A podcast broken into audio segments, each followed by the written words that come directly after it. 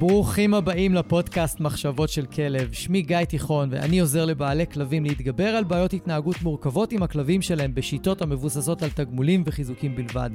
אני מאמין שחשוב לגדל ולאלף כלבים כיום בראייה הוליסטית, ולא מספיק לגדל אותם בראייה התנהגותית בלבד.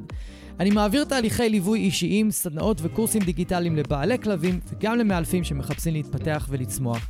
בכל יום שישי יעלה פרק חדש בנושא מרתק, דרכו אלמד אתכם להבין כלבים ברמה עמוקה יותר, מה שיסייע לכם לשפר את הקשר איתם ולחיות בצורה הכי טובה ביחד. אם אתם נהנים מהתוכן, אשמח שתשתפו אנשים אחרים שמגדלים כלבים וגם הם יוכלו ליהנות מהפודקאסט. תודה שאתם מקדישים לי מזמנכם, המשך פתיח קצר ומתחילים.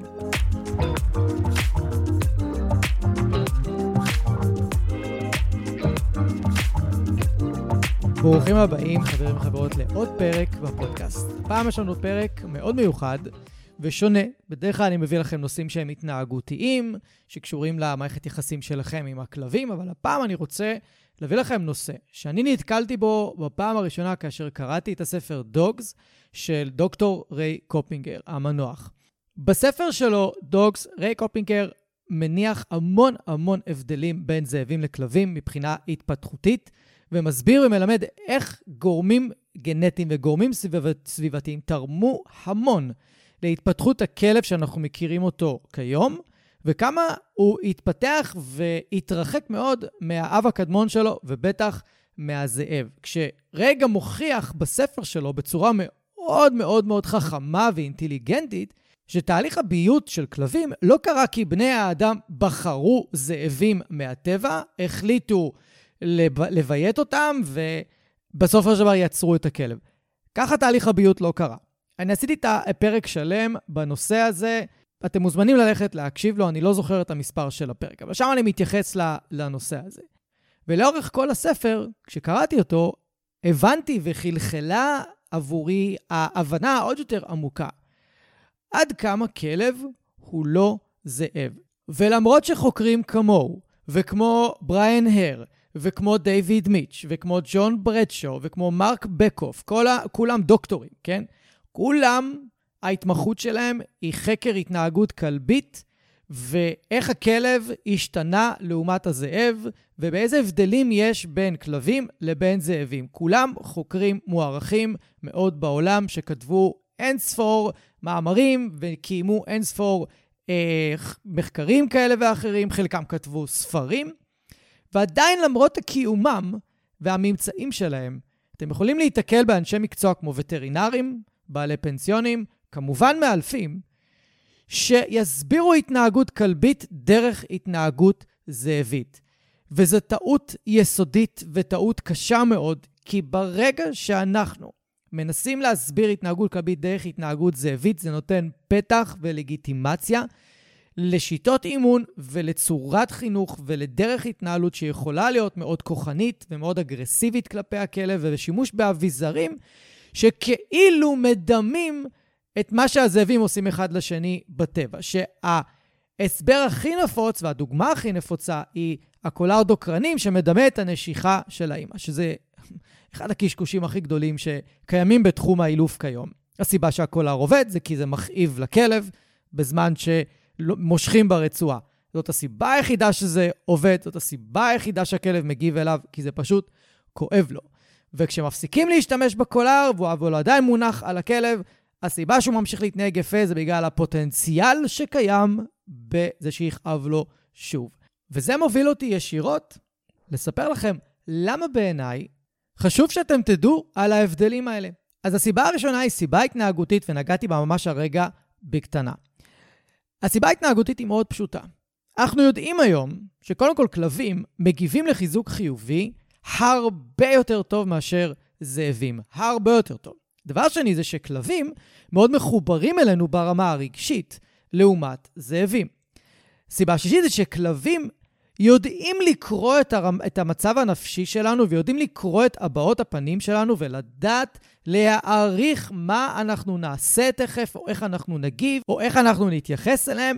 הם ממש ילמדו לקרוא אותנו ברמה כל כך גבוהה, בזכות הקשר שיש בינינו, כבר 15 או 40 אלף שנה, אנחנו לא יודעים להגיד בדיוק מתי תהליך הביוט החל, אבל זה פחות או יותר הזמן שהולך אחורה.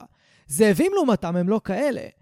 זאבים, גם אם הם יגדלו עם בני אדם, כמו בווף פארק, בפארק הזאבים באינדיאנה, שם מגדלים זאבים בחברת בני אדם.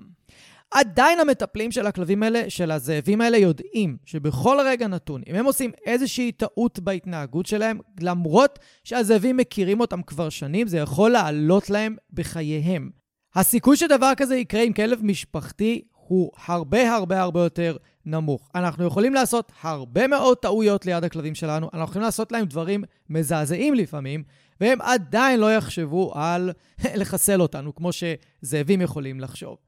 ואם אנחנו חושבים שכלב הוא כמו זאב, זה נותן לנו את הלגיטימציה להשתמש בטכניקות שהן מבוססות דומיננטיות. כי בין זאבים יש מערכת יחסים שהיא מבוססת דומיננטיות. שם המון כוח, אבל לא כמו שאתם חושבים. זה לא שהזאבים, יותר נכון, המנהיגים של הלהקה, כמו שבדרך כלל אנשים חושבים, מנסים לבסס את המנהיגות שלהם על בסיס כוח, על מי יותר חזק ומי יותר שולט ומי שולט יותר במשאבים וכאלה. לא.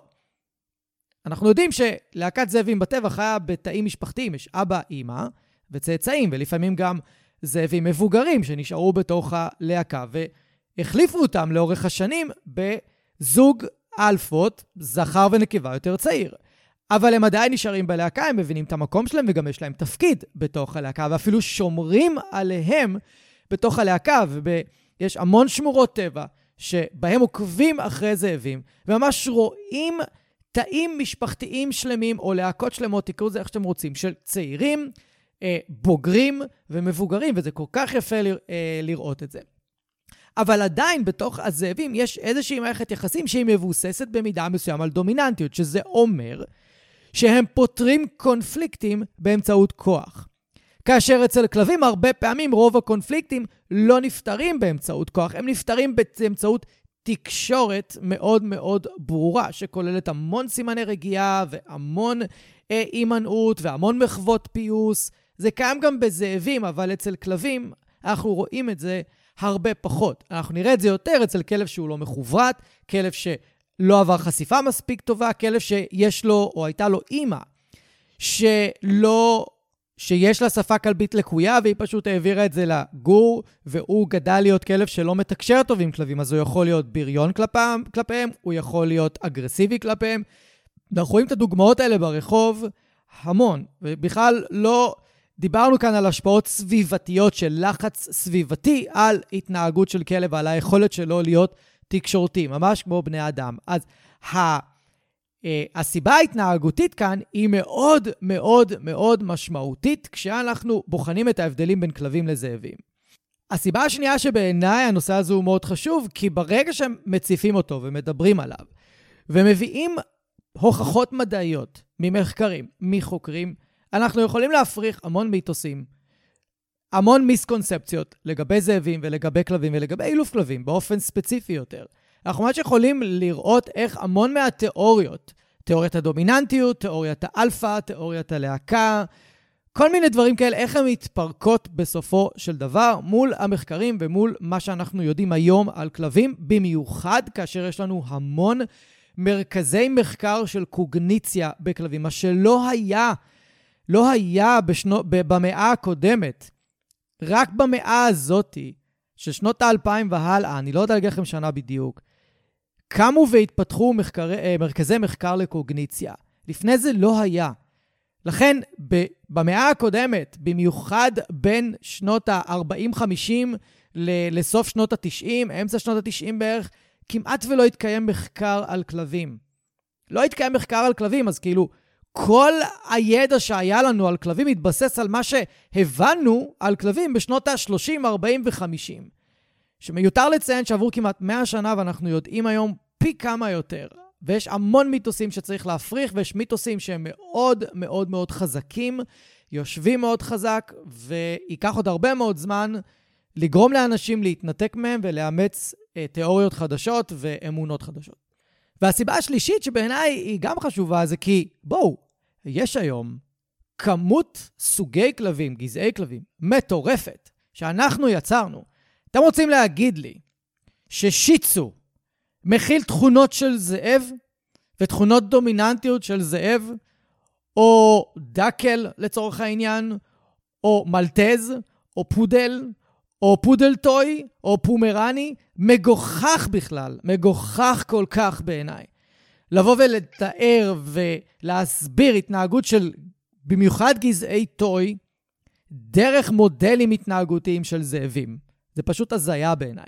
מילא, מילא, אתם תדברו איתי על גזעים שהם יותר קדומים. גזעים שבכוונה שימרו אצלם יותר תכונות שהן דומות לזאבים, כמו גזעי צאן, שצריכים ללכת ולהילחם בזאבים בשטחים פתוחים, אם שמים אותם לשמור על כבשים ועדרים וכאלה. הם צריכים ללכת להילחם עם זאבים, סבבה. יש להם תכונות יותר קרובות. הם עדיין גז, אה, מין בפני עצמו והם עדיין כלב ועדיין לא זאב. אבל אף אחד לא ישכנע אותי שפפו, הפודל החמוד שגדל אצלי בבית, שוקה 6.5 קילו, יש לו תכונות זאביות. זה אני לא יכול לקבל. ואני מקווה שעד סוף הפרק גם אתם תפסיקו לקבל את הטענות האלה. אז הנושאים שאנחנו הולכים לדבר עליהם היום מבחינת הבדלים, זה קודם כל הבדלים גנטיים, הבדלים פיזיים, הבדלים התנהגותיים, הבדלים בתקשורת, וואו, יש בין כלבים לזאבים הבדלים עצומים בצורת התקשורת.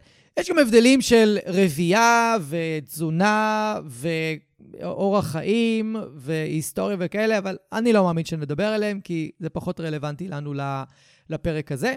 אנחנו נדבר על שלושת הראשונים שהם העיקריים.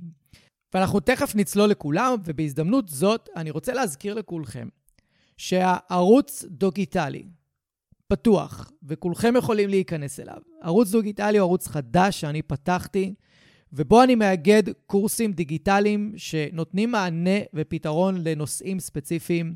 נמצאים שם גם כל המדריכים החינמיים שלי. עדיין לא הספקתי להעלות את כולם, אבל עולים כמעט כל שבוע, עולים עוד קורסים ועוד מדריכים שיכולים מאוד לעזור לכם. והתכנון שלי הוא שערוץ דיגיטלי יאגד בתוכו המון המון אה, קורסים דיגיטליים נקודתיים שיכולים לעזור לכם לפתור בעיות, לא רק שלי, אלא גם של מאלפים אחרים. ואני מזמין את כולכם להיכנס אליו, לראות, לצפות, להבין על מה מדובר ולעקוב. אני בכל אופן אספר לכם כל פעם שעולה איזשהו קורס חדש, שתוכלו ללכת לבדוק ולראות האם הוא מתאים לכם. וכמו שאמרתי בפרקים הקודמים, כרגע כל הקורסים בערוץ דיגיטלי וההרצאות הם בעלות מוזלת מאוד. הקורסים בעלות של 97 שקלים סך הכל, ההרצאות בעלות של 45 שקלים. סתם לדוגמה, יש הרצאה שנקראת מעבר לאילוף, שעולה 45 שקלים סך הכל. זו הרצאה של שעה בערך, שבה אני מלמד איך להבדיל בין בעיה התנהגותית שהמקור שלה הוא התנהגותי, לבין בעיה התנהגותית שהמקור שלה הוא רפואי. אני מביא לכם שם חמישה סיפורים מתוך התהליכים האמיתיים שאני העברתי. ודרכם אני ממש מתאר ומסביר איך זיהיתי וגיליתי שהבעיה שיש לכלב שאני מטפל בו היא לא התנהגותית.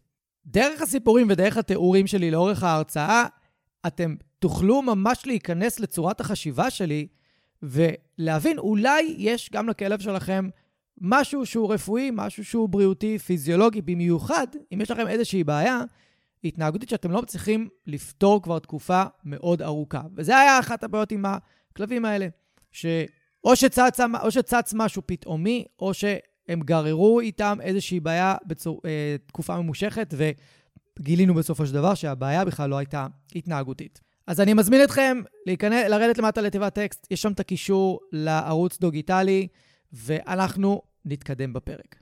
וכדי לתת לפרק הזה תוקף הרבה יותר מדעי, צירפתי בתיבת הטקסט את המקורות שמהם התוכן הזה לקוח. אז ההבדל הראשון שאנחנו נדבר עליו הוא גנטי. ופה יש לנו שני הבדלים אה, שאני רוצה לדבר עליהם.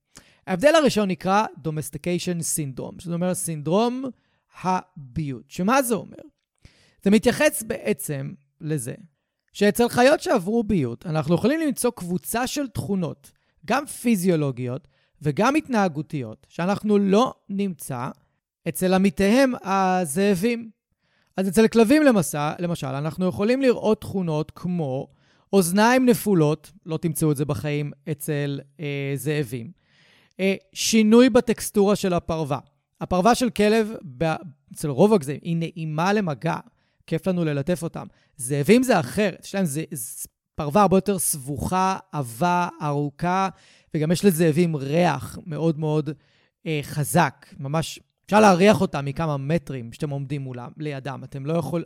זה לא כמו כלב. כלב, רק אם הוא מסריח חולה או משהו כזה, אתם תריחו אותו, ומבחינה התנהגותית, כלבים, רוב חייהם כמעט, מציגים התנהגות שהיא ילדותית, שהיא גורית. אחד הדברים ששמו לב בהבדל שבין כלבים לזאבים, וזה הבדל שהוא מרתק בעיניי, זה שכלבים יותר מתנהגים כמו גורי זאבים, לא כמו זאבים בוגרים.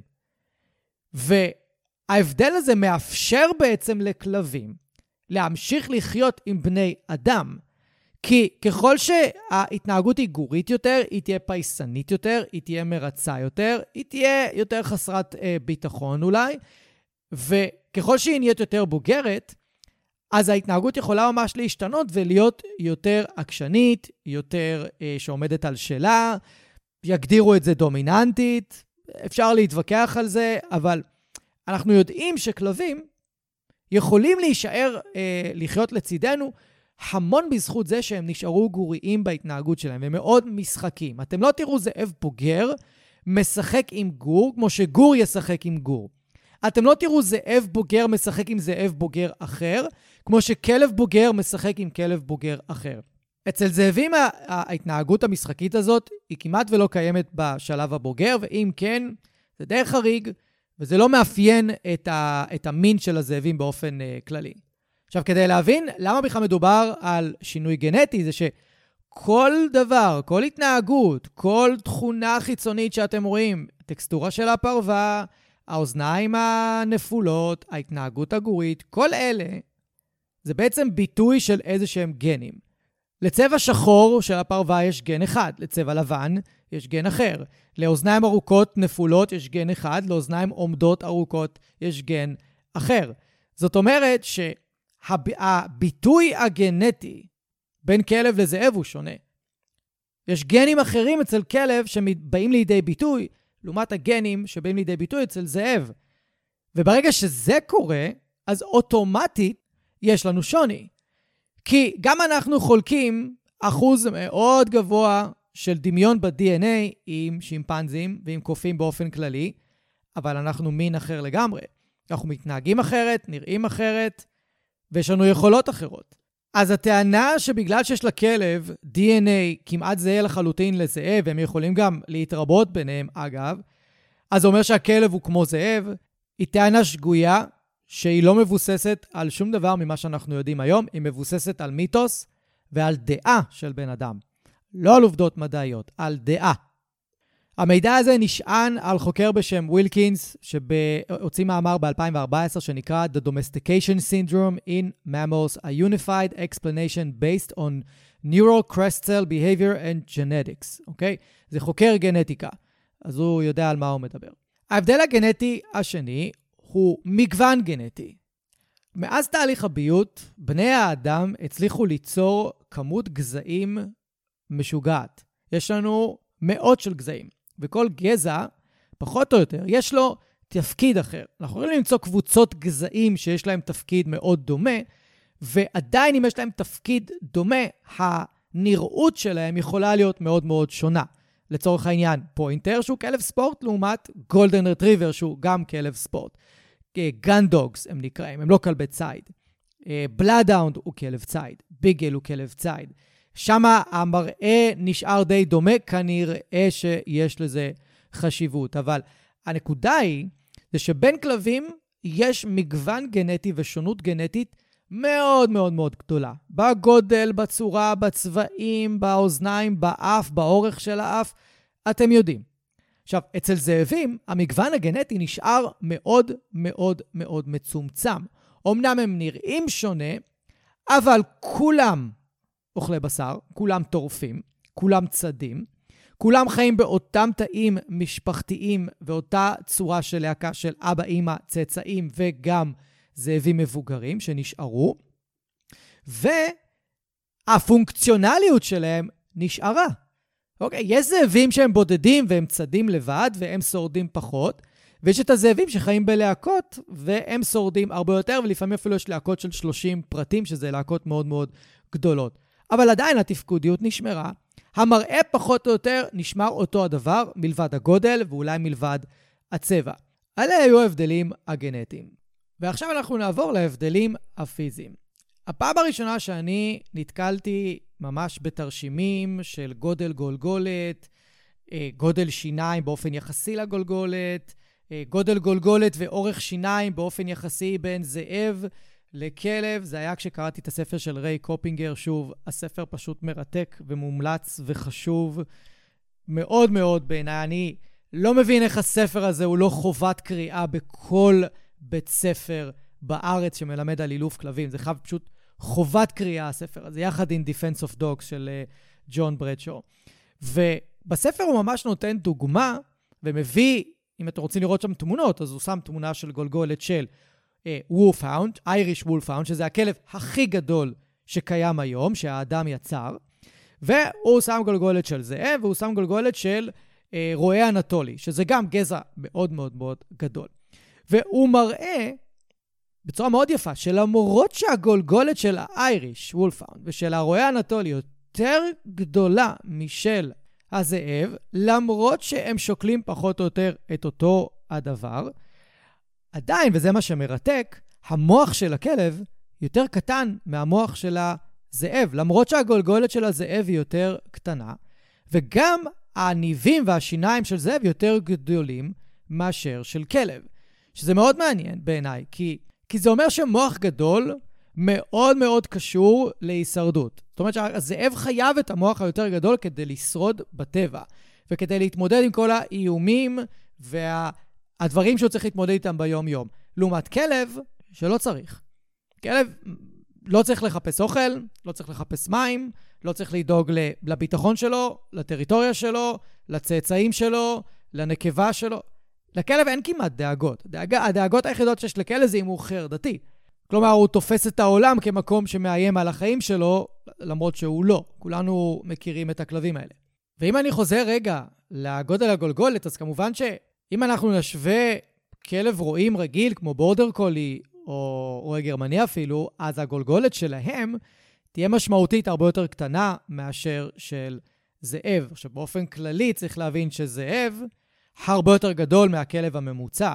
אם ניקח זאבים, הם שוקלים בערך 45 קילו בממוצע, אבל הם נעים בין 30 קילו ל-80 קילו. בארץ הם מאוד קטנים ושוקלים יותר לאזור ה-30-40, ואם תלכו ל-Yellowstone, בארה"ב, תמצאו זאבים שוקלים 70-80 קילו.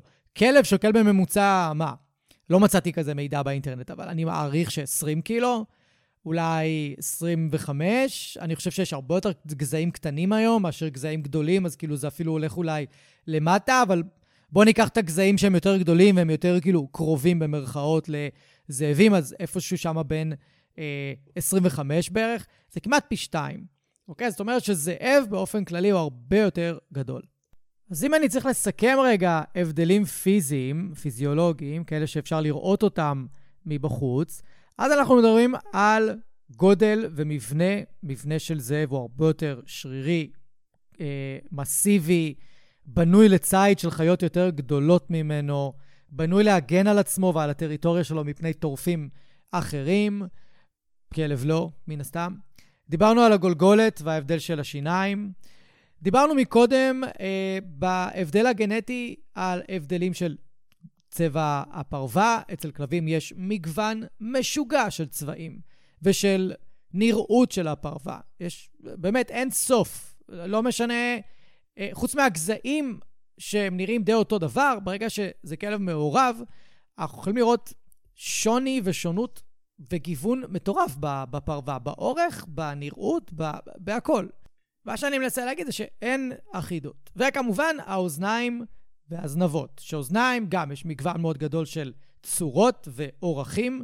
אצל הזאבים זה נראה אותו דבר. הן מחודדות, הן למעלה, הם יכולים להזיז את האוזניים בכל מיני כיוונים, והם יכולים לשמוע למרחקים פסיכיים הרבה יותר מכלבים, והם יכולים להריח גם למרחקים הרבה יותר גדולים מאשר כלבים, בזכות זה שיש להם אף יותר ארוך, עם הרבה יותר קולטני ריח, ומה שמאפשר להם בעצם לאתר, צ... לאתר ממרחקים מאוד מאוד גדולים, ואפילו לאתר גוויות, שבדרך כלל הם גם אוכלים. והזכרתי גם את הזנבות, כי הזנבות באמת הם דווקא איבר מאוד מרתק בהבדל שבין כלב לזאב, כי אצל כלבים יש גזעים שהזנב הוא כל הזמן למעלה. הם, הם בכלל לא יכולים להוריד אותו, הם צריכים להשקיע ולהפעיל שרירים ולהשקיע מאמץ כדי להוריד את הזנב למטה. למשל, כמו אה, בסנג'י, שהזנב שלו מתעגל למעלה, שיצו, אה, מלטזים, אלה הזנב שלהם מסתלסל למעלה, צ'או צ'או, סמויד. גזעים שכשיצרנו אותם, גרמנו לזנב להישאר למעלה כל הזמן, שאגב, זה יכול מאוד לבלבל בתקשורת שלהם כלבים אחרים. הם יכולים לבוא כולם שמחים וחברותיים, אבל הזנב למעלה, ואם זה כלב שהוא לא מפרש נכון את הסימן הזה, יכול להתפתח ביניהם ריב. עכשיו, אצל זאבים, רוב הזמן הזנבות שלהם הם למטה. הם למטה והם יוצ... מופנים החוצה, לא למטה ומופנים פנימה מתחת לבטן, אלא למטה והחוצה. זה המנח הטבעי שלהם. וזה מאוד נדיר למצוא זאב שהולך עם הזנב שלו כל הזמן למעלה, או שאפילו הזנב מסתלסל מעל הגב שלו. מתי זאב כן ירים את הזנב שלו? בעיקר כשהוא רוצה להביע אה, את הסטטוס החברתי שלו, הוא רוצה אפילו להביע דומיננטיות כדי לגרום לזאב אחר אולי לסגת מאוכל, אולי למנוע איזשהו ריב. זאת אומרת שהזנב, ממש אם הוא עולה למעלה, הוא בא להסביר ולהבהיר לזאב אחר שיש לנו פה בעיה. שאצל זאבים, אצל כלבים, סליחה, לא. אצל כלבים הזנב יכול להיות כל הזמן למעלה, ו- ואין לנו בעיה. בעוד שאצל זאבים, אם הזאב ירים את הזנב מול זאב אחר, זה אומר שיש פה איזושהי בעיה. הוא מנסה להבהיר לזאב אחר שהוא בסטטוס יותר אה, גבוה ממנו, ואם הזאב השני לא מוריד את הזנב, כנראה יהיה ריב ביניהם, וכנראה הם יצטרכו לסדר את זה בצורה שהיא מוגדרת יותר דומיננטית. מה זה אומר? בדרך כלל כשאנחנו מדברים על דומיננטיות בין זאבים, זאת אומרת שיהיה ביניהם ריב. הם לא בהכרח יהרגו אחד את השני, או יפצעו אחד את השני, הם יצטרכו לבדוק את, הכוח, את הכוח אחד מול השני. אבל זה לא יהיה מול המנהיג, זה לא יהיה מול הזכר אלפא ונקבת אלפא, שהם בעצם הזוג שמרביע ומביא את הגורים. זה יהיה בין הזאבים שהם מתחת, שהם הצאצאים בדרך כלל.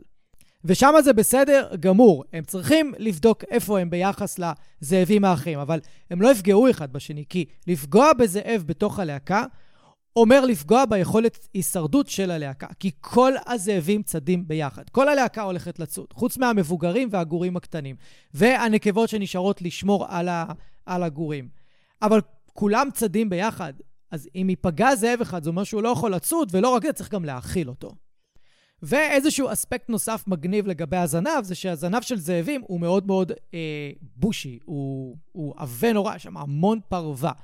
וההנחה היא זה שהזנב משמש לחימום. זאת אומרת, הם יכולים ממש לעטוף את עצמם או חלקים מהגוף שלהם עם הזנב, למשל את כפות הרגליים, ואז ככה הם יכולים להתחמם. אה, לא הרבה כלבים יכולים לעשות את זה. והאמת שזו הזדמנות טובה רגע לעצור לדבר על הזאבים שיש לנו פה בארץ. כי בארץ יש לנו שני מינים של אה, זאבים, זאב ההודי והזאב הערבי. הזאב ההודי יותר נפוץ בצפון, הזאב הערבי יותר נפוץ בנגב. ועשיתי פרק יחד עם גלעד גיא, שהוא חוקר זאבים פה בארץ, פרק מספר 90, ואנחנו מדברים רק על הזאבים שיש לנו פה בארץ. פרק ממש מעניין ומאוד מרתק, ועם המון המון תובנות. כי הוא גם מבין זאבים, הוא יודע זאבים, הוא חוקר אותם, הוא עוקב אחריהם, הוא מצלם אותם, הוא יוצר איתם אה, מערכת יחסים, לאו דווקא קרובים ואינטימיים, כמו שאולי אתם רואים בכל מיני סרטונים ברשתות, אבל הוא לומד להכיר אותם, הוא עוקב אחריהם שנים. והם קצת שונים, כי תכלס, הזאב ההודי למשל, בצפון, אם אתם תראו אחד כזה, במיוחד אם הוא עוד לא בוגר מלא, אתם בקלות עלולים להתבלבל שמדובר בכלב, או אפילו להתבלבל שמדובר בטן, כי די מזכיר. אז הזאבים בארץ הם יחסית קטנים, סביב ה-30-40 קילו, נדמה לי. הם יותר צרים במבנה גוף שלהם, הפרווה שלהם פחות עבה, יותר מותאמת לאקלים הישראלי. ולצערנו הרב הם במגמת הכחדה פה בארץ. אז אני מקווה שכן יצליחו לעשות איזושהי תוכנית שימור של הזאבים ושימור של האזורי מחיה שלהם, כדי שנוכל כן לראות אותם יותר בעתיד. ואני רוצה שנעבור הנושא השלישי, שהוא הבדלים התנהגותיים. ובואו נתחיל רגע מהזאבים, יש לנו פה שלוש קטגוריות, ואנחנו נתחיל עם הראשונה, שהיא סוציאליזציה ואינטראקציה עם בני אדם. ונתחיל מהזאבים. אנחנו יודעים להגיד היום, על סמך תצפיות ומחקרים וכל מיני אה, ניסויים שעשו עם זאבים, שכאשר זאב נמצא בנוכחות בן אדם, זאב שהורגל כמובן להיות עם בני אדם, ועומדת מולו איזושהי בעיה שהוא צריך לפתור, הוא לא יבקש עזרה מבני אדם. הוא לא יבקש עזרה, הוא ינסה לפתור את זה לבד. ואם הוא לא יכול לפתור את זה לבד, הוא פשוט יעזוב את זה. הוא לא ישקיע את המאמץ והוא לא ישקיע את האנרגיה אם הוא לא יכול להשיג את זה. כי זאב באופן טבעי מכוון לשמר אנרגיה, אז הוא לא ישקיע יותר מדי. יש אחוזים מאוד מאוד קטנים של זאבים שכן יבקשו עזרה, ואלה חייבים להיות זאבים שמגורות גדלו בסביבה של בני אדם, והם למדו שבני אדם יכולים להביא להם דברים. אם אין את, ה... את התקדים הזה, שגדלו עם בני אדם ולמדו שבני אדם יכולים להביא להם דברים שהם צריכים, הם לא יחפשו את העזרה מבני אדם. ואצל כלב זה בדיוק הפוך. ברגע שעשו את הניסויים, את אותם ניסויים שעשו עם זאבים עם כלבים, ודיברתי על זה בהרבה פרקים, אז כלבים, כן, ברגע שהם לא מצליחים לפתור בעיה, הם יפנו לבן אדם ויבקשו ממנו עזרה, דרך מבט, דרך לגרד לו את, ה, את, ה, את הגוף, דרך נשיכות קלות, נורא תלוי איזה בעיה הכלב צריך לפתור, וכמה הוא מאוד רוצה את העזרה וכמה הוא מאוד רוצה את מה שהוא אמור לפתור. בדרך כלל זה לנסות להגיע לאוכל בצורה מסוימת, ו... אה, ואם זה אוכל מאוד טעים, הכלב יכול אפילו לנסות לבקש עזרה בצורה יותר uh, מציקה, בואו נגיד לזה, בואו נקרא לזה ככה. אז כלבים מהבחינה הזאת הם מאוד שונים. הם יבקשו את העזרה, הם ידרשו את העזרה. וכשאנחנו מכניסים כלב אלינו לתוך הביתה, לתוך הבית, אז אנחנו גם רואים המון כלבים שהם ממש הופכים להיות סוג של uh, שתלטניים ובוסים בבית. הם, זה לא הם מנהיגים, זה לא דומיננטים, זה שני דברים שונים לחלוטין. הם הופכים להיות בוסים. מה הכוונה? הם למדו שאם הם מתנהגים בצורה מסוימת, הם יכולים לקבל משהו שהם רוצים מאיתנו. למה? כי אנחנו רוצים שיהיה להם טוב, אנחנו אה, לא טובים בדחיית סיפוקים לכלבים שלנו, הם רוצים משהו, הם יקבלו אותו. וזה מלמד אותם שאם אני מתנהג בצורה מסוימת ומפעיל את הבן אדם שלי בצורה מסוימת, אני מקבל את מה שאני רוצה. אז זה למידה התנהגותית לחלוטין. והעובדה שהכלב בכלל יכול להיות איתנו באותו בית, בשונה מזאב, זה הבדל מאוד משמעותי. כי אם ניקח לדוגמה את פארק הזאבים באינדיאנה, שהוא הפארק זאבים הכי מפורסם בעולם היום. אתם יכולים לטוס לשם, לבקר שם, לעבור שם סמינרים והדרכות וטיולים, ואפילו טיול אה, שאתם רכובים על סוס וללכת בעקבות הלהקה של הכלבים. יש שם מלא דברים מאוד מאוד מגניבים, חבל ש... רק הטיסה והנסיעה והכל עולה כל כך הרבה כסף, הלוואי וזה היה כל כך... אה, הלוואי וזה היה קרוב אלינו. ואפילו שמה, שהם כבר 25 שנה מרביעים, מרביעים, נולדים אצלם זאבים ב, ב, בתוך הפארק, פארק סגור, הם רואים שני דברים. אחד, אני לא אתייחס אליו יותר מדי, אחד זה שהם לא מצליחים לביית זאבים, הם לא צריכים להפוך זאב לכלב, בזה שהם עושים איזושהי הרבעה סלקטיבית. אבל אני לא אכנס לזה, כי זה נושא בפני עצמו שאני אעשה פרק שלם על, ה, על העניין הזה.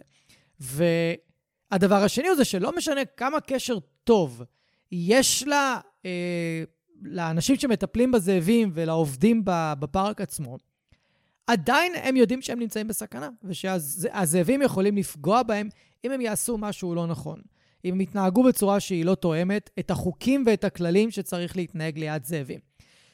אני יודע, אולי רץ לכם בראש עכשיו כל מיני סרטונים שראיתם בטיק טוק ויוטיוב וכאלה, של אנשים שמלטפים זאבים, ושהזאבים מתנהגים כמו כלבים, שהם פותחים את הבטן, והם נותנים שילטפו אותם, וזה... נכון, זה קיים. הזאבים עושים את זה עם בני אדם שהם מכירים מגורות. אבל זה לא אומר שאם אותו בן אדם שמלטף את הזאב בצורה שהזאב רוצה, אם הבן אדם הזה יעבור גבול בצורה מסוימת, הוא אוטומטית מעמיד את עצמו בסכנה, כי לזאב אין את אותו מנגנון היקשרות לבן אדם כמו שיש לכלב. אין. זה שני מנגנונים שהם שונים לגמרי. הזאב עושה את זה כי סבבה לו, נוח לו, הוא לא מקבל מזה יותר מדי, בטח אם זה קורה בטבע, הוא יכול ללכת לצוד ולאכול, הוא לא צריך את הבן אדם. וכלב עושה את זה כי נוצרה איזושהי תלות מאוד מאוד גדולה בין כלב לבן אדם, ואנחנו יכולים לראות המון כלבים שהלכו לאיבוד, במיוחד גזעים, לא כלבי פריה, שמאוד מאוד מתקשים להסתדר שם בחוץ. הם יכולים, אבל הם מאוד מתקשים. הם כבר, יכולות הציד שלהם כמעט ולא קיימות, יכולות ההישרדות שלהם הן מאוד מאוד נמוכות. זאת אומרת שיש תלות מאוד גבוהה במערכת היחסים עם בני האדם. תוך כדי שאני מדבר, אני נזכר בסיפור שריי קופינגר מספר בספר שלו, דוגס, על הפעם הזאת שהוא הלך לפארק הכלבים, כי המנהל של הפארק הוא היה חבר טוב שלו, והם נכנסו לתוך אחת המכלאות, יש שם מכלאות מאוד מאוד גדולות, לאחת המכלאות שהיו בהן זאבים. עכשיו, הזאבים לא הכירו אותו, אבל הוא נכנס יחד עם מנהל הפארק, שאותו הזאבים כן מכירים. ומה שהוא אמר, ל... זאת אומרת, מנהל הפארק אמר לריי, תעשה מה שאני עושה, אל תעשה שום דבר, אל תיגע בזאבים, אל תסתכל עליהם, אל תעשה משהו מיוחד, אה, יהיה בסדר. זאת אומרת, מתוך הבנה שהזאבים האלה זה לא כלבים. אם אתם תיכנסו למכלאה של כלבים, בדרך כלל אתם יכולים ללטף אותם, אתם יכולים לגעת בהם, אולי בחלק לא, אבל לא נשקפת לכם שום סכנה, גם מאלה שהם לא נחמדים. והיה איזה רגע שריי מספר עליו, שפתאום המנהל של הפארק אמר לו, צא מיד עכשיו החוצה. והוא אומר שבאותו רגע הוא לא הבין, אבל הוא הבין שעליו לצאת מיד החוצה ושהוא לא יכול אה, להישאר שם. והוא יצא מהר, ומנהל הפארק הסביר לו שהוא קלט שהזאבים מתחילים להתארגן כדי לפגוע בו. וזה לא נעשה בצורה מאוד בולטת, זה לא נעשה בצורה אה, אגרסיבית כלפיו או בצורה של איומים. ריי בכלל לא היה ער לעובדה שהזאבים כרגע התהפכו מולו. ו- וכשקראתי את הסיפור הזה, זה קודם כל גרם לי עוד יותר לרצות לנסוע לפארק הזאבים, כדי לראות מקרוב את הזאבים עצמם. וזה סיפור שממחיש עד כמה, גם אם אנחנו מרגילים זאבים לחיות בסביבה של בני אדם, זה ב... הזאבים הם אלה שבשליטה על האינטראקציה. הזאבים הם אלה שמחליטים, עכשיו אני נחמד אליך, עכשיו אתה יכול להיות לידי, עכשיו לא. אצל כלבים זה בדיוק הפוך. הם כל הזמן ירצו להיות איתנו. גם אם יש לנו בעיות של תוקפנות בבית, עדיין יש המון רגעים שהכלב רוצה להיות איתנו, זקוק מאיתנו לדברים, שהוא לא יהיה תוקפני כלפינו, כי, כי יש פה מערכת יחסים של תלות. ושוב, זאב לא תלוי בבן אדם. וגם אם הזאב נמצא בתוך פארק זאבים סגור, ובני אדם הם אלה שמביאים לו את האוכל, זה לא רלוונטי מבחינתו. אם הוא ירגיש מאוים, או אם הוא יחשוב שקורה משהו שלא מוצא חן בעיניו, שמאיים על הלהקה, הוא יפגע בבן אדם שמטפל בו. ואגב, זה קיים באופן כללי אצל חיות, שלא עברו ביות בגני חיות אחרים. יש טונות של סיפורים שהחיות עצמן, שהן לא מבויתות, פגעו במטפלים שלהם, גם כאשר המטפלים הם אלה שהביאו להם אוכל ומים וניקו להם ודאגו להם ועשו הכל כדי שלחיה יהיה נעים ונוח וטוב. ועדיין החיה פגעה בהם. זאת אומרת שאין לחיה בכלל את המקום הזה במוח, או את, ה, את הרעיון הזה ש, של תלות. אין לה, לכלב יש. הבדל התנהגותי נוסף זה שלזאבים יש שרשרת ציד מלאה. מה הכוונה? אה, שרשרת הציד המלאה, אני לא אכנס, זה המון, אה, יש שם המון חלקים. אני אתן לכם את השרשרת המקוצרת שהיא רלוונטית גם לכלבים. יש לנו אה, איתור, יש לנו גישוש, שזה שני דברים שונים. איתור זה באוויר, גישוש זה על הקרקע. זיהוי של הטרף, מעקב של הטרף, מרדף אחריו, תפיסה שלו, הריגה שלו והאכילה שלו. זאת אומרת, יש לנו פה ממש שרשרת שלמה של, של ציד, שכאשר אנחנו אה, עשינו סלקציה גנטית והתנהגותית לכלבים, אנחנו רצינו לוודא ששרשרת הציד הזאת או נעלמת, ויש כאלה כלבים שהיא נעלמה אצלם, או שהיא מקוצרת. הכוונה שלפחות, שבוודאות הריגה והאכילה לא תהיה, וכל השאר, אנחנו לקחנו והתאמנו את, הש... את התכונות של השרשרת ציד לצרכים שלנו. אז למשל, אצל בורדר קולי, הגברנו ואף שימרנו מעקב ורדיפה. מעקב אחרי העדר, רדיפה אחריו כדי לארגן אותו, אבל הוצאנו לחלוטין את השאר, את מה שבא אחרי זה. ואם אני אתן עוד דוגמה, אני אקח את כלבי הספורט למשל, שיש שם את הפוינטרים, לברדור, גולדן, פודל פעם היה שם, או לפחות היה קרוב למה שהם עושים היום. אצלם, וסליחה על התיאור הגרפי, יש, אה, יש להם בשרשרת את, מההתחלה את האיתור, את הגישוש, את הרדיפה, את התפיסה, את ההריגה, אבל אין אכילה. מה שהם עשו במקום, זה לימדו אותם להביא את הציד אל הצייד. כי כלבי, כלבי ספורט אמורים לעבוד עם צייד. זה מה שהם אמורים לעשות. הצייד הורג, והחיה, הכלב, יכול ללכת לסיים את העבודה, אם החיה עדיין אה, חיה, ולהביא את, ה... את זה לצייד. יש כלבי ציד, שהם לא כלבי ספורט, ששוב, סליחה על התיאורים הגרפיים, אבל כלבי ציד, שזה, אה, אה, ניקח את הבלאדהאונדים למשל, אוקיי? ו coonhound, ו basset hound, וביגלים, שאצלם אנחנו שימרנו את כל שרשרת הציד במלואה, כולל אה, הריגה.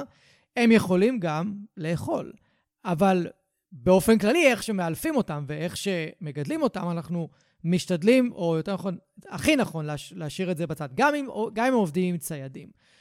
אז אצל כלבים עשינו מאמץ מאוד גדול לנפות משרשרת הציד את מה שיכול להקשות עלינו לגדל אותם. אצל זאבים כמובן, כל שרשרת הציד קיימת, אחרת הם לא יכולים להתקיים. והנושא השלישי, תחת אה, הבדלים התנהגותיים, זה הטריינביליות של כלב לעומת זאב. כמה אפשר לאלף כלב לעומת זאב. בפארק הזאבים נעשו אין ספור ניסיונות לאלף את הזאבים כמו שמאלפים כלבים. זה לא עובד, זה לא הולך. זאבים לא ניתנים לאילוף באותה צורה שמאלפים אה, כלבים. ואני, אולי אם אתם חושבים על קרקס, אז איך אפשר לאלף אריה ופילים, לעשות כל מיני דברים כאלה? אתם לא רוצים לדעת באיזה שיטות משתמשים שם בשביל שהחיות המסכנות והאומללות האלה יעשו את מה שאתם רואים בקרקסים. בגלל זה אני החרמתי קרקסים כבר מגיל מאוד מאוד מאוד צעיר. לא הלכתי. כנ"ל אה, גני חיות, מן הסתם. אבל אם אנחנו מדברים על פרופר אימון שמבוסס על חיזוקים, בלי לנסות לכפות על החיה לעשות את מה שאנחנו רוצים, כלב, אנחנו יודעים שאפשר להגיע איתו לרמות פסיכיות של אימון וביצוע ותפקידים בהתאם לגזע, בהתאם ליכולות שלו, אבל באמת, האדם שכלל את יכולות האילוף והאימון של, של כלבים כדי להגיע איתם למטרות מסוימות ברמה פנומנלית, שלפעמים אנחנו משפשפים את העיניים ואומרים, איך יכול להיות שכלב יודע לעשות את זה? קחו זאב, תנסו לעשות את אותו הדבר, אפס. גם אם תנסו ללמד זאב לשבת, אה, אולי זה יצליח לכם, אבל אם תנסו לעשות proofing, אה, מה שנקרא, אה, שתגידו לזאב שב, בלי אוכל, בלי חטיפים, בלי שום דבר, פשוט תגידו לו שב, והוא יתיישב, אתם חיים ב- בסרט, זה לא יקרה. ואנחנו נעבור לשוני האחרון שנדבר עליו היום, והוא שוני בצורת התקשורת, שזה מאוד מאוד מאוד מעניין. אחד ההבדלים בתקשורת הכי בולטים, שמדובר עליו הכי הרבה, זה שכלבים נובחים, וזאבים לא. אני זוכר שראיתי איזשהו סרט יחסית חדש שיצא לאחרונה עם ג'ניפר לופז, שיאמם לי באיזה שבת אחת, אמרתי, יאללה, נראה אותה. כי גם ראיתי איזו תמונה של זאב, שאמרתי, טוב, נו, יאללה, נראה. ולא משנה שזה לא היה זאב, זה היה בסוף אלסקן או הסקי, מעורבים כאלה גדולים. והיה שם איזו סצנה בינה לבין הזאב, כביכול, הזאבה הזאתי, והזאבה נבחה. ואני כזה יושב מול הסרט ואומר, מה, לפחות תתאמצו, ושהכלב לא ינבח בסרט, שייתן לנו תחושה שזה באמת זאב, וזה מצחיק. אבל זאבים לא נובחים. זאבים מייללים, נוהמים, מגרגרים, אה, יש להם כל מיני צורות ווקאליות כאלה ואחרות, אבל זאבים בקושי נובחים. זה צורת התקשורת שהם כמעט ולא משתמשים בה. מה הם כן משתמשים בעיקר? זה בהאולינג, שזה יללות. אני לא יודע אם להגיד שזה יללה, כי האול זה, זה לא בדיוק יללה, זה משהו אחר.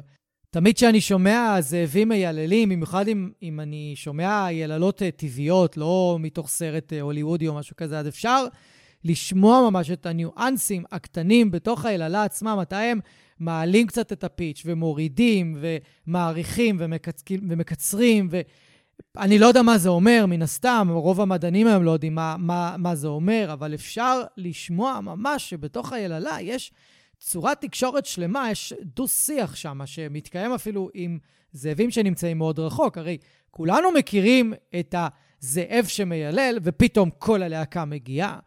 וגם הלהקה יודעת בדיוק מה צריך לעשות כשהיא מגיעה. צריך להגן, צריך לתקוף, צריך לחפש, צריך אוכל, יש טרף. זאת אומרת, היללה היא מאוד ספציפית למה צריך לעשות ברגע שמתאחדים. ואם להיכנס עוד יותר לעומק, אז, אה, של ההבדלים, אז זאבים מאוד מאוד מגרגרים ונוהמים אחד על השני, ומכניסים אה, את הפה שלהם, או יותר נכון, סוגרים עם הפה שלהם אה, את הפה של זאבים אחרים בצורה אה, עדינה, זה נועד להביע סטטוס, נועד להביע מעמד.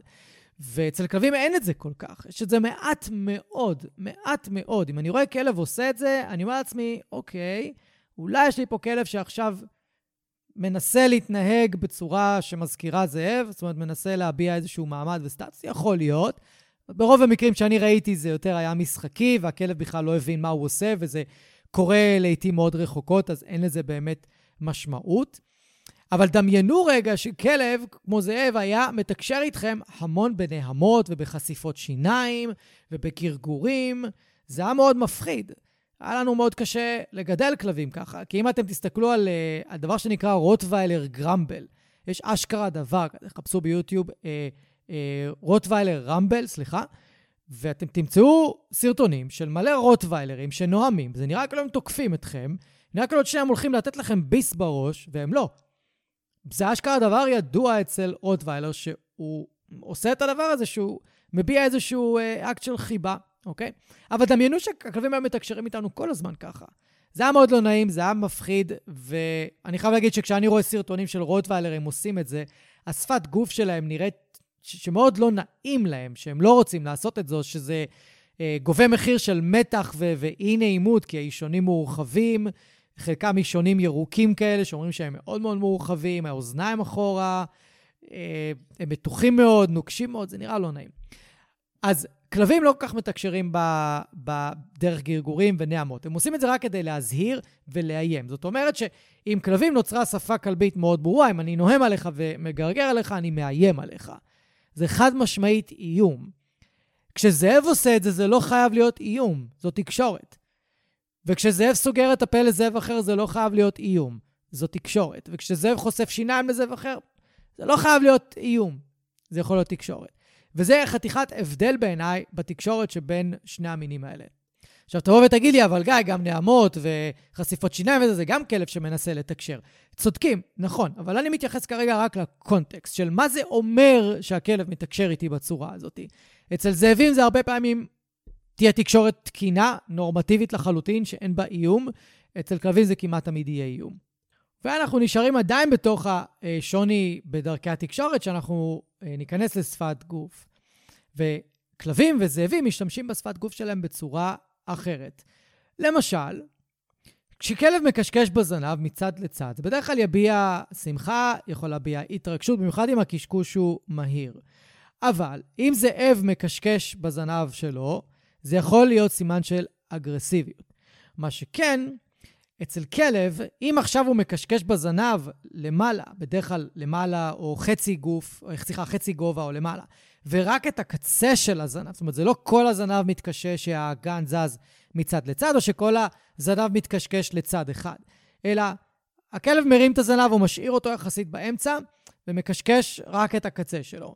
אנחנו יודעים שזה יכול להיות סימן לעוררות וסימן לעצבנות, וגם איזשהו סימן לתוקפנות, אבל זה חייב להיות מלווה בשפת גוף נוספת, אם זה אה, נעיצת מבט, אישונים מורחבים, אוזניים קדימה, אולי חשיפת שיניים, אולי איזשהו גרגור, רכינה קדימה, יש עוד סימנים שאנחנו נסתכל עליהם כדי להבין אם הכלב בעמדת אה, תקיפה או לא. ואני רוצה לחזור שנייה לעניין של הזנב, כי שני כלבים שנפגשים ברחוב, לשניהם יכול להיות זנב למעלה, כי אין ביניהם מערכת יחסים, ועכשיו הם נפגשים והם צריכים לסדר את המערכת יחסים. אז יכול להיות שתוך כדי המערכת יחסים, כלב אחד יוריד את הזנב שלו למטה, וכלב אחד ישאיר את הזנב שלו למעלה. אבל אם תיקחו כלבים שחיים באותו בית, מאוד יכול להיות שאתם תמצאו שיש כלבים מסוימים בבית, שנמצאים הזנב שלהם יותר באמצע, יותר למעלה רוב הזמן, וכלבים אחרים באותו בית שהזנב שלהם הוא יותר נמוך. וזה כי הכלבים יודעים את המקום שלהם אחד מול השני. אבל בגלל שאין היררכיה ברורה בין כלבים, זה לא כמו אצל זאבים, אז זה לא אומר שהכלב עם הזנב למעלה הוא זה שהוא הדומיננטי, הוא זה שמנהיג, הוא זה שהאלפא, זה ממש לא אומר את זה. כי אנחנו יודעים לפי תצפיות על כלבים, שלכל כלב יכול להיות משהו אחר שחשוב לו, ומשאב אחר שחשוב לו, שהוא ירצה לשמור עליו יותר, ודווקא הכלב עם הזנב למטה שומר יותר על אוכל, שומר יותר על מיטה מסוימת, שומר יותר על מיקום בספה, יוצא יותר מהר מהדלת, כאילו חשוב לו לצאת uh, מהדלת, או שהוא סתם חסר סבלנות ורוצה כבר לצאת לטיול. זה לא אומר שמערכת היחסים בין הכלבים בבית היא כזו כמו אצל הזאבים של אה, אלה עם הזנב למעלה הם בסטטוס יותר גבוה, הם המנהיגים, הם המובילים, ואלה עם הזנב הנמוך יותר, הם לא.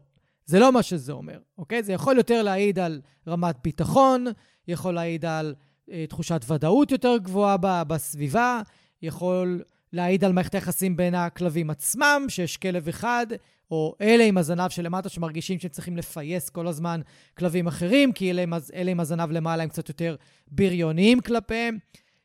ההסתכלות על אינטראקציות בין כלבים היא הרבה יותר מורכבת מאשר בין זאבים. אצל, בזאבים הדברים הם הרבה יותר ברורים, כי הם חיים בטבע, הם צריכים לשרוד, ואין להם זמן או אנרגיה לבזבז על כל המשחקי אה, שליטה האלה. לכן יש מבנה מאוד ברור, אבא, אימא, צאצאים, מבוגרים, כמו שאמרתי, ואין מלחמות, אין דברים כאלה ביניהם. מה שיכול להיות זה קצת, קצת אה, מאבקים על סטטוס בין הזאבים שהם אה, באמצע כזה, אבל זה אף פעם לא מגיע לפציעות ולהרג, אה, כמובן.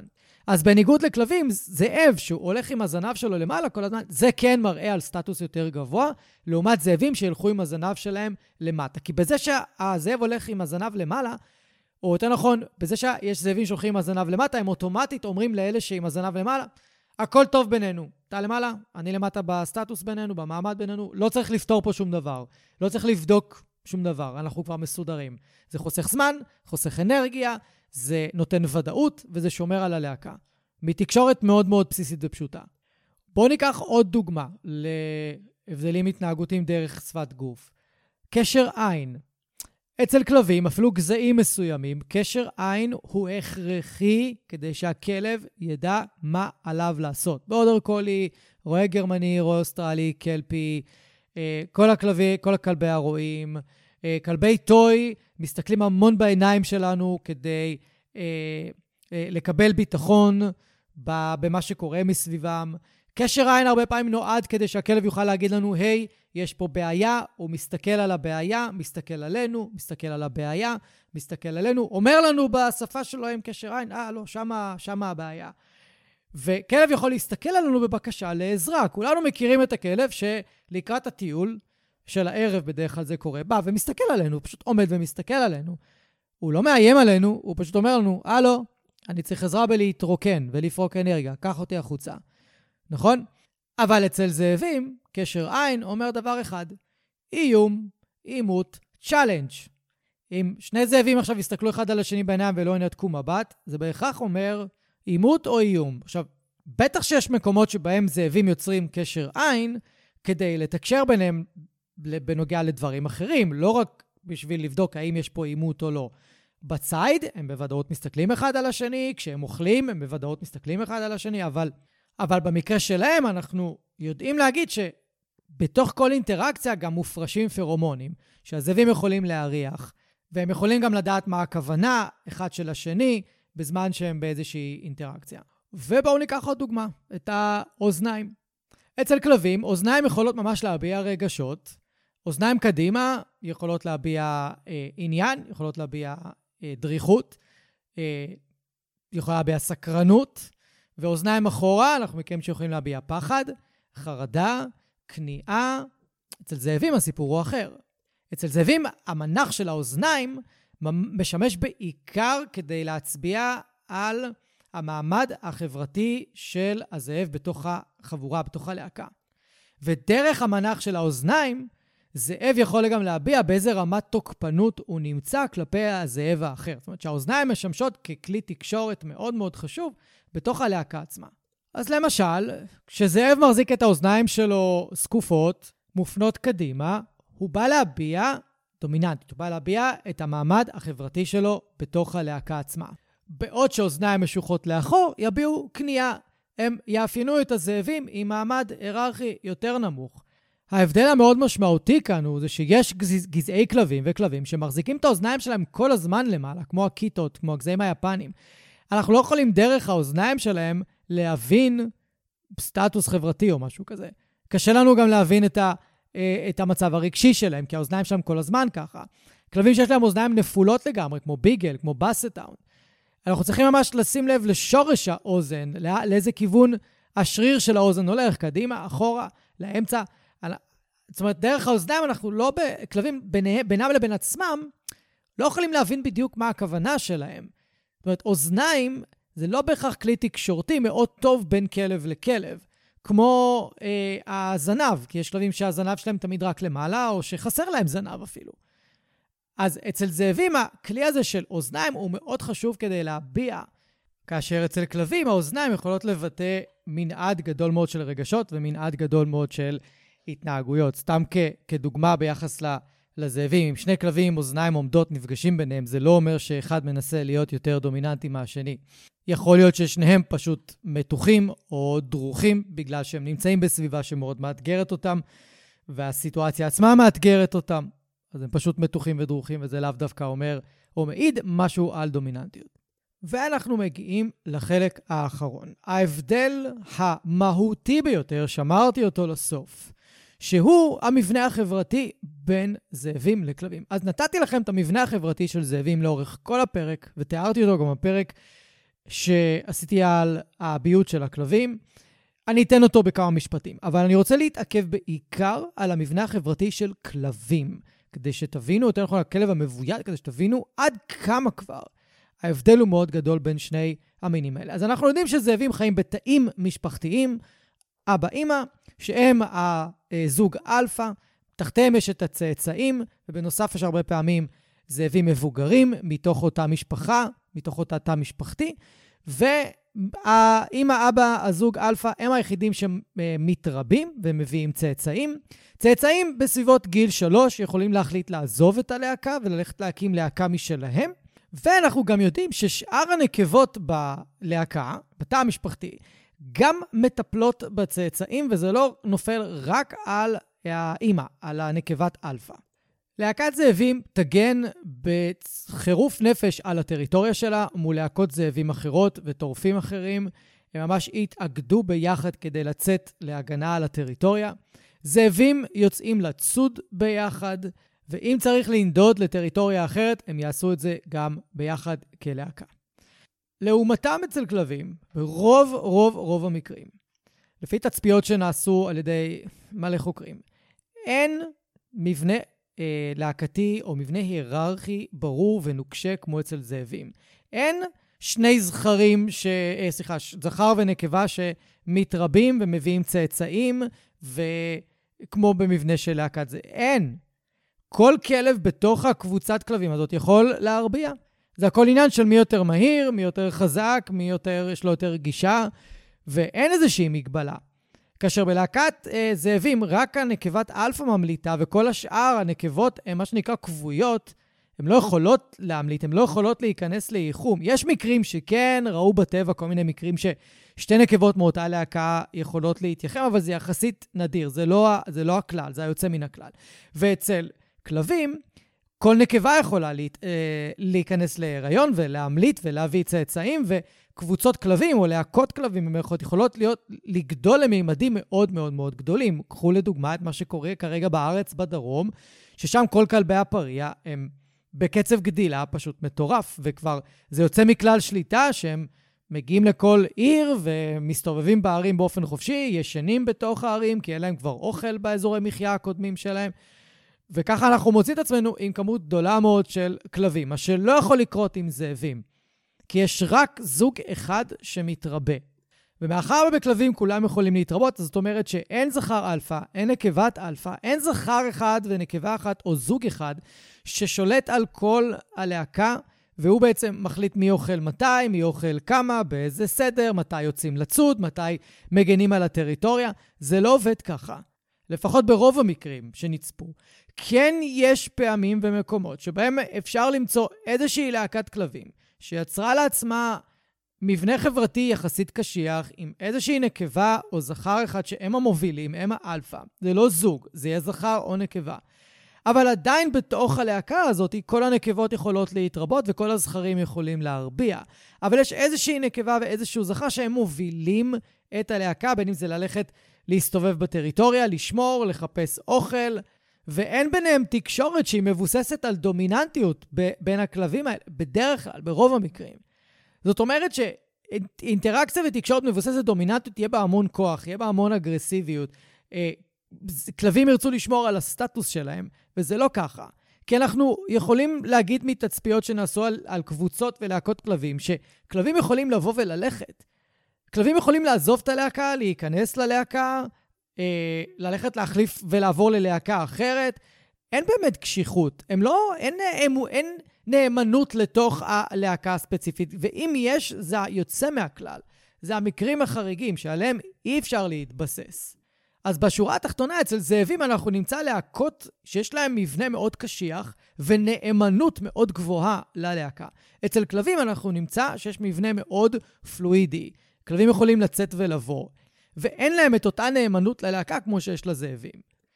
התייחסות נוספת למבנה החברתי של כלבים, שהוא שונה מאוד משל זאבים, זה שכלבים יכולים להפוך את המשפחה שלהם, האנושית, לקבוצה שלהם, ללהקה שלהם.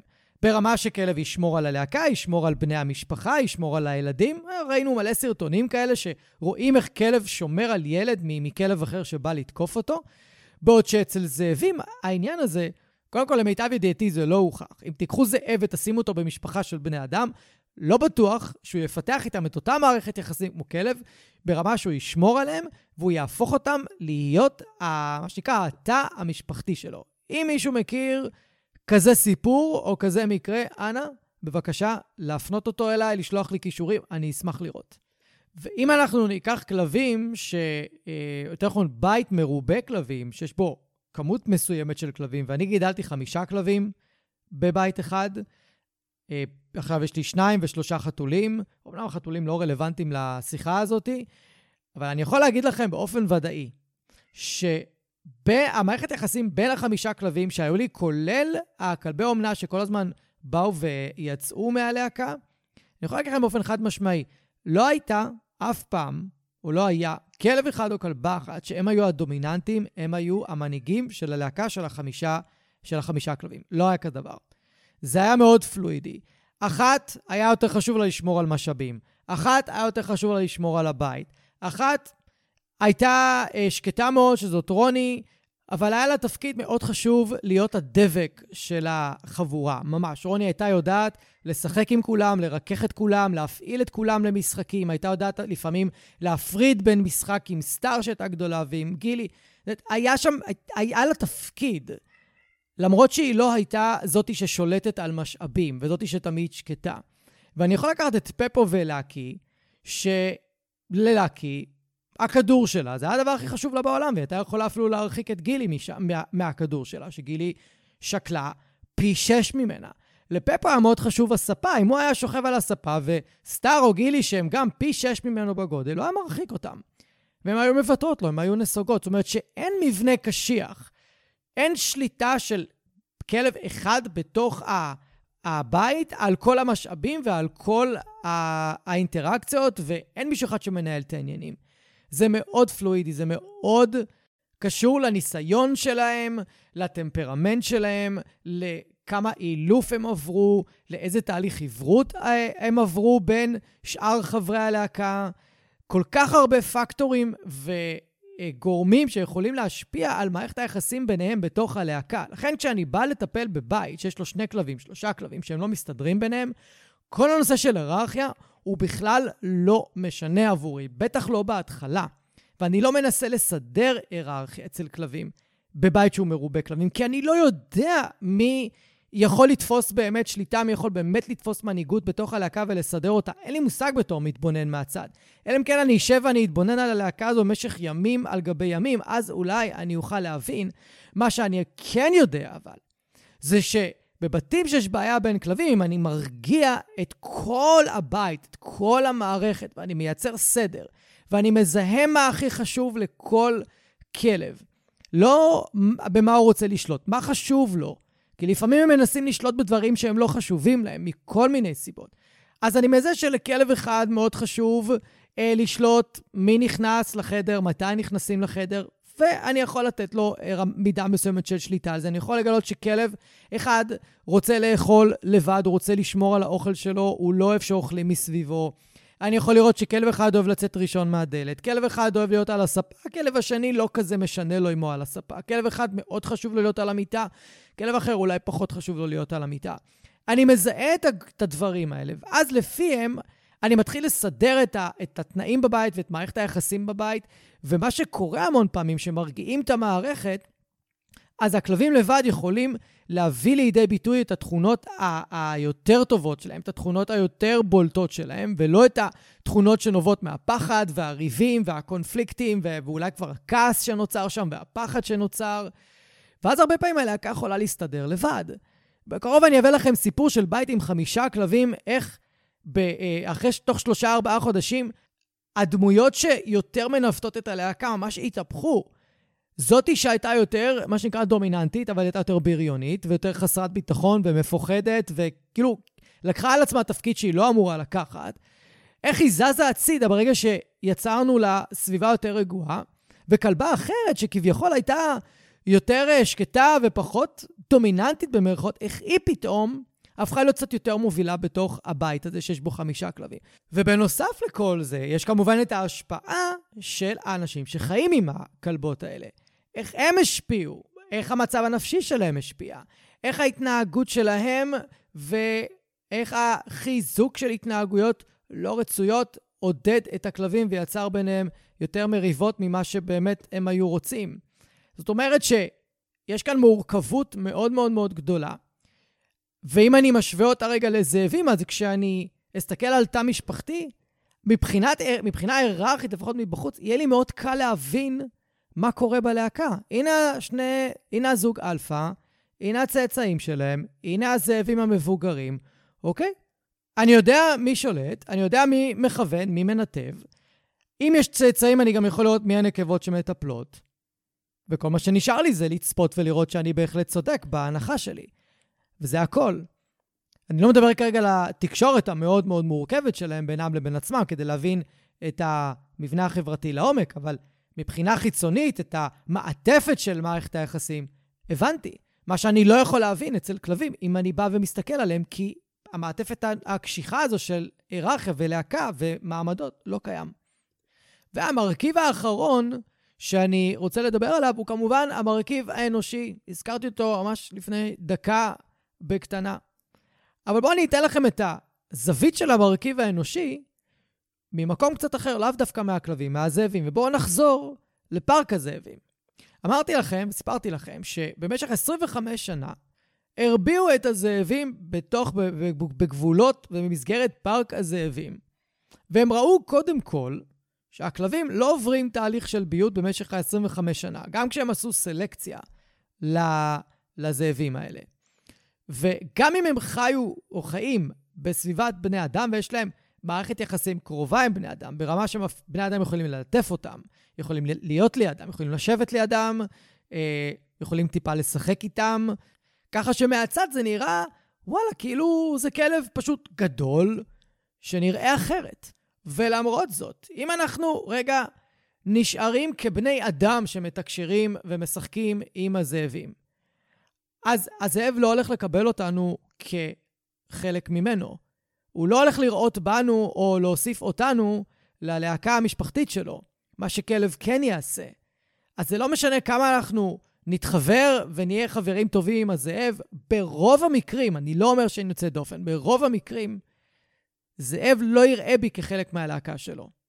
ולמרות כל מה שאמרתי עכשיו, אני יודע ומודע לכל דוגמאות שיש, שבהם בן אדם הצליח להיכנס לתוך להקת זאבים, וממש להיות חלק מהם. להיות ממש חלק מהלהקה, שאפילו הוא הצליח לבסס לעצמו מעמד היררכי, אני לא זוכר את השם של, ה, של הבן אדם הזה. הוא עשה את זה קודם כל בתוך גן חיות, הוא לא עשה את זה בטבע.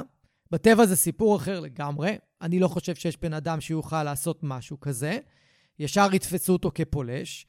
אבל בגן חיות, שזאבים מורגלים לבני אדם, הוא כן הצליח לעשות את זה. אבל, וזה אבל מאוד גדול, הוא התנהג כמו זאב. הוא ממש אימץ לעצמו את השפה התקשורתית, את אה, התנהגות, דרכי תקשורת, שזאבים משתמשים בה כדי לנסות ולהיות אחד מהם, ואז הוא ראה, הם הצליחו להראות שהם מקבלים אותו במידה מסוימת. אבל שוב, זה הכל בתוך אה, איזשהו מבחן מאוד מבוקר, בתוך גן חיות. זה כמו הניסויים שעשו והתצפיות שעשו בשנות ה-40 וה-50 על זאבים בשבי.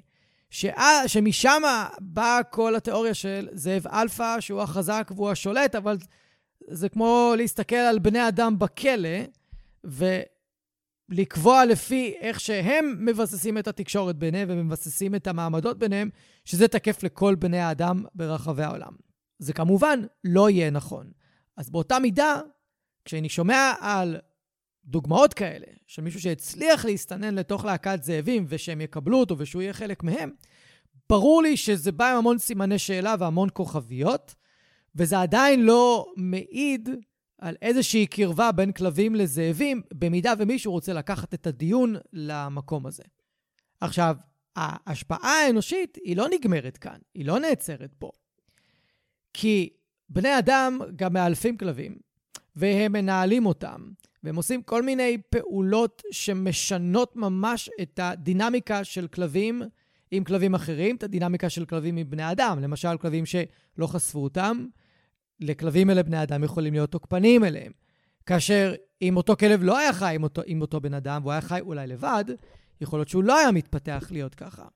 בזה שאנחנו מטיילים עם כלבים על רצועה בעיר, והרצועה מכניסה המון מתח ולחץ לכלבים, אנחנו משנים את ההתנהגות שלנו, אנחנו משנים את התקשורת שלהם.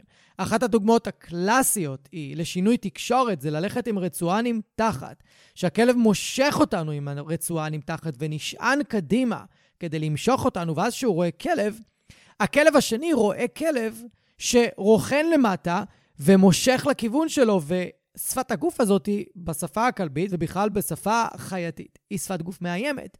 אז גם פה יש לנו איזושהי השפעה שהיא במקרה הזה שלילית. בנוסף, בגלל שכלבים הם מבססים את התקשורת בינם לבין כלבים אחרים המון סביב שמירה על משאבים. המון. אתם יכולים לראות את זה כל הזמן. אחת הבעיות הכי גדולות בבית מרובה כלבים זה עניין המשאבים. אם כלבים לא יכולים לסדר ביניהם, או לחלוק ביניהם, יותר נכון, את המשאבים שיש בתוך הבית, תהיה בעיה מאוד קשה בין הכלבים האלה. משאבים זה יכול להיות צעצועים, זה יכול להיות אוכל, זה יכול להיות אה, תשומת לב מהמשפחה, זה יכול להיות מקומות מרבץ, זה יכול להיות גישה לחדרים מסוימים, גישה למקומות גבוהים. זה מאוד משתנה, זה לא עניין של דומיננטיות. זה עניין של מה יותר חשוב, כמו שציינתי מקודם. אז אם אנחנו בתור בני אדם לא יודעים איך לנהל את המערכת יחסים של כלבים סביב משאבים, אנחנו אלה שניצור בעיה שם. וזה לא שהכלבים ייצרו את הבעיה. ובמקרים כאלה, אם שני כלבים מאותו בית נכנסים למערכת יחסים אגרסיבית אחד עם השני סביב משאבים, אנחנו נוכל להגיד שבין שני הכלבים האלה מתקיימת מערכת יחסים דומיננטית, הם מנסים להבין מי יותר דומיננטי, כי היא מבוססת יותר על אגרסיביות, והיא לא מבוססת על אל- אלמנטים אחרים של פיוס ושל משחק ושל אה, סימני רגיעה או סימני אה, הרגעה כאלה ואחרים אחד לשני. אז אנחנו נתראה שבוע הבא בעוד פרק חדש, הפעם... אז טוב, חברים וחברות, סוף הפרק. לקח לי הרבה זמן להכין את הפרק הזה, לקח לי הרבה זמן להקליט אותו ביחס לפרקים אחרים. זה לא נושא שאני שוחה בו במיליון אחוז. הייתי צריך לעשות מחקר, לפתוח את הספר של ריי קופינגר מחדש, לגלות שבא לי לקרוא אותו שוב פעם. וככל שצללתי יותר לעומק של הנושא הזה, אז גם יצא שצללתי במקביל לתוך הנושא של דומיננטיות, במיוחד בתוך להקות זאבים. וזה יהיה הנושא של שבוע הבא. דומיננטיות בכלבים, דומיננטיות בכלבים, תיאוריית האלפא, תיאוריית הלהקה, ואני הולך להביא לכם את הזווית של הזאבים ולהרחיב עליה, כי אני חושב שהיא מאוד מאוד מאוד מעניינת, והיא שופכת המון אור על איך אנחנו באמת צריכים להסתכל על כלבים. אז אם אהבתם את הפרק, אנא, תחלקו אותו עם עוד אנשים שיכולים ליהנות ממנו ולהרוויח ממנו, ותעזרו לי ככה להפיץ את המדע החדש על כלבים. ואנחנו נתראה שבוע הבא בפרק חדש, יאללה ביי. אני רוצה להגיד לכם שוב, תודה רבה שהאזנתם. אם אהבתם ואם נהניתם, אז שתפו חברים, שתפו מכרים, בעלי כלבים, תעזרו לי להפיץ את הפודקאסט הזה, אני מאוד מאוד אשמח. ו... תעשו follow, כדי שהאפליקציה האהובה שלכם תודיע לכם. יום שישי היום, יש עוד פרק בפודקאסט מחשבות של כלב, ואני אפתיע אתכם עם נושא חדש ופרק חדש. אז אני מקווה שנהניתם היום, היה לי מאוד כיף לארח אתכם. אנחנו נתראה עוד שבוע, תהיו טובים לכלבים שלכם, תהיו טובים לעצמכם, ושיהיה לכם אחלה של סוף שבוע.